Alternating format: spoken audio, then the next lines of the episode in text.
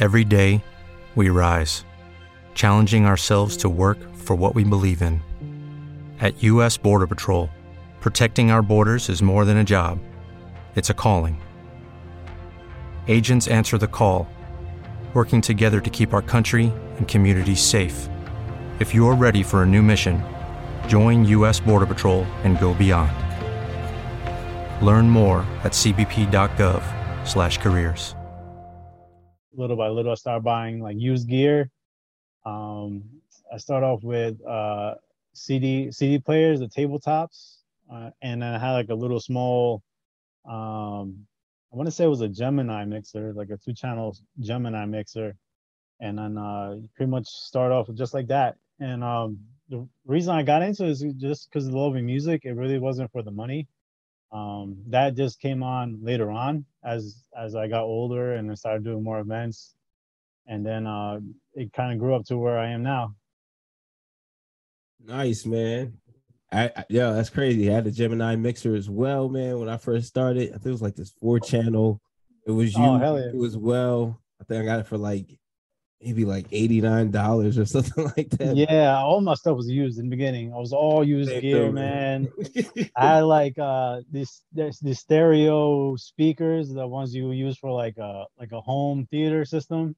Okay. It wasn't even like DJ speakers. It was ones you know. Um, I had a, I didn't even have an amp. I had to use a receiver for it, uh, like a Oh, stereo, an wow. actual stereo. Yeah, and I used to use those to go to the bar and stuff like that. So, so, all Um, right. So speaking about that, with the used gear, the stereo speakers, I'm pretty sure the sound was quite interesting. Tell me about the first gig that you used those stereo speakers. Like, how did it go? Tell me everything about it. Um, If you can gig, remember. let me see. um, I was like 15, so it had to be around 2005. And uh, actually, the bar I was DJing at, uh, it was actually uh pretty small to begin with. So the speakers actually did pretty well.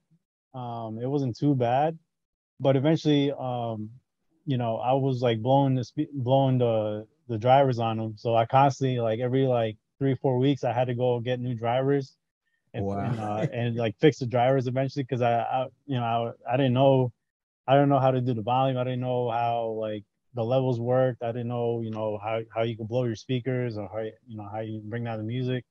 Um, at that time, all I wanted was like like especially the owners be like, oh, just bring it up, bring it up, bring it up. That's so Yeah. you bring up the volume, bring up the volume, and then I would just bring it up, not knowing I was messing up the speakers. You know, eventually, you know, you learn that eventually, you know, but nobody tells you that stuff. And uh, you know, of course, when you go to like the stores and stuff like that to get the drivers or speakers, you know, they only tell you because they know if you're gonna blow it again, you know, you're gonna come back and buy more. So you know what I'm saying? So it wasn't like they really didn't didn't like uh taught me how to do it. I just eventually I, I got the hang of it. Um but uh it did pretty good. I wanna say it did pretty good because it was a small bar. Uh I wanna say if it was like 30, 40 people in there, it probably looked like it was packed. So at that at that point I was I was I wasn't too bad. If you're enjoying the content you're watching right now and you want to learn how to level up at all your events and create vibes, well, make sure you subscribe to the YouTube channel right now.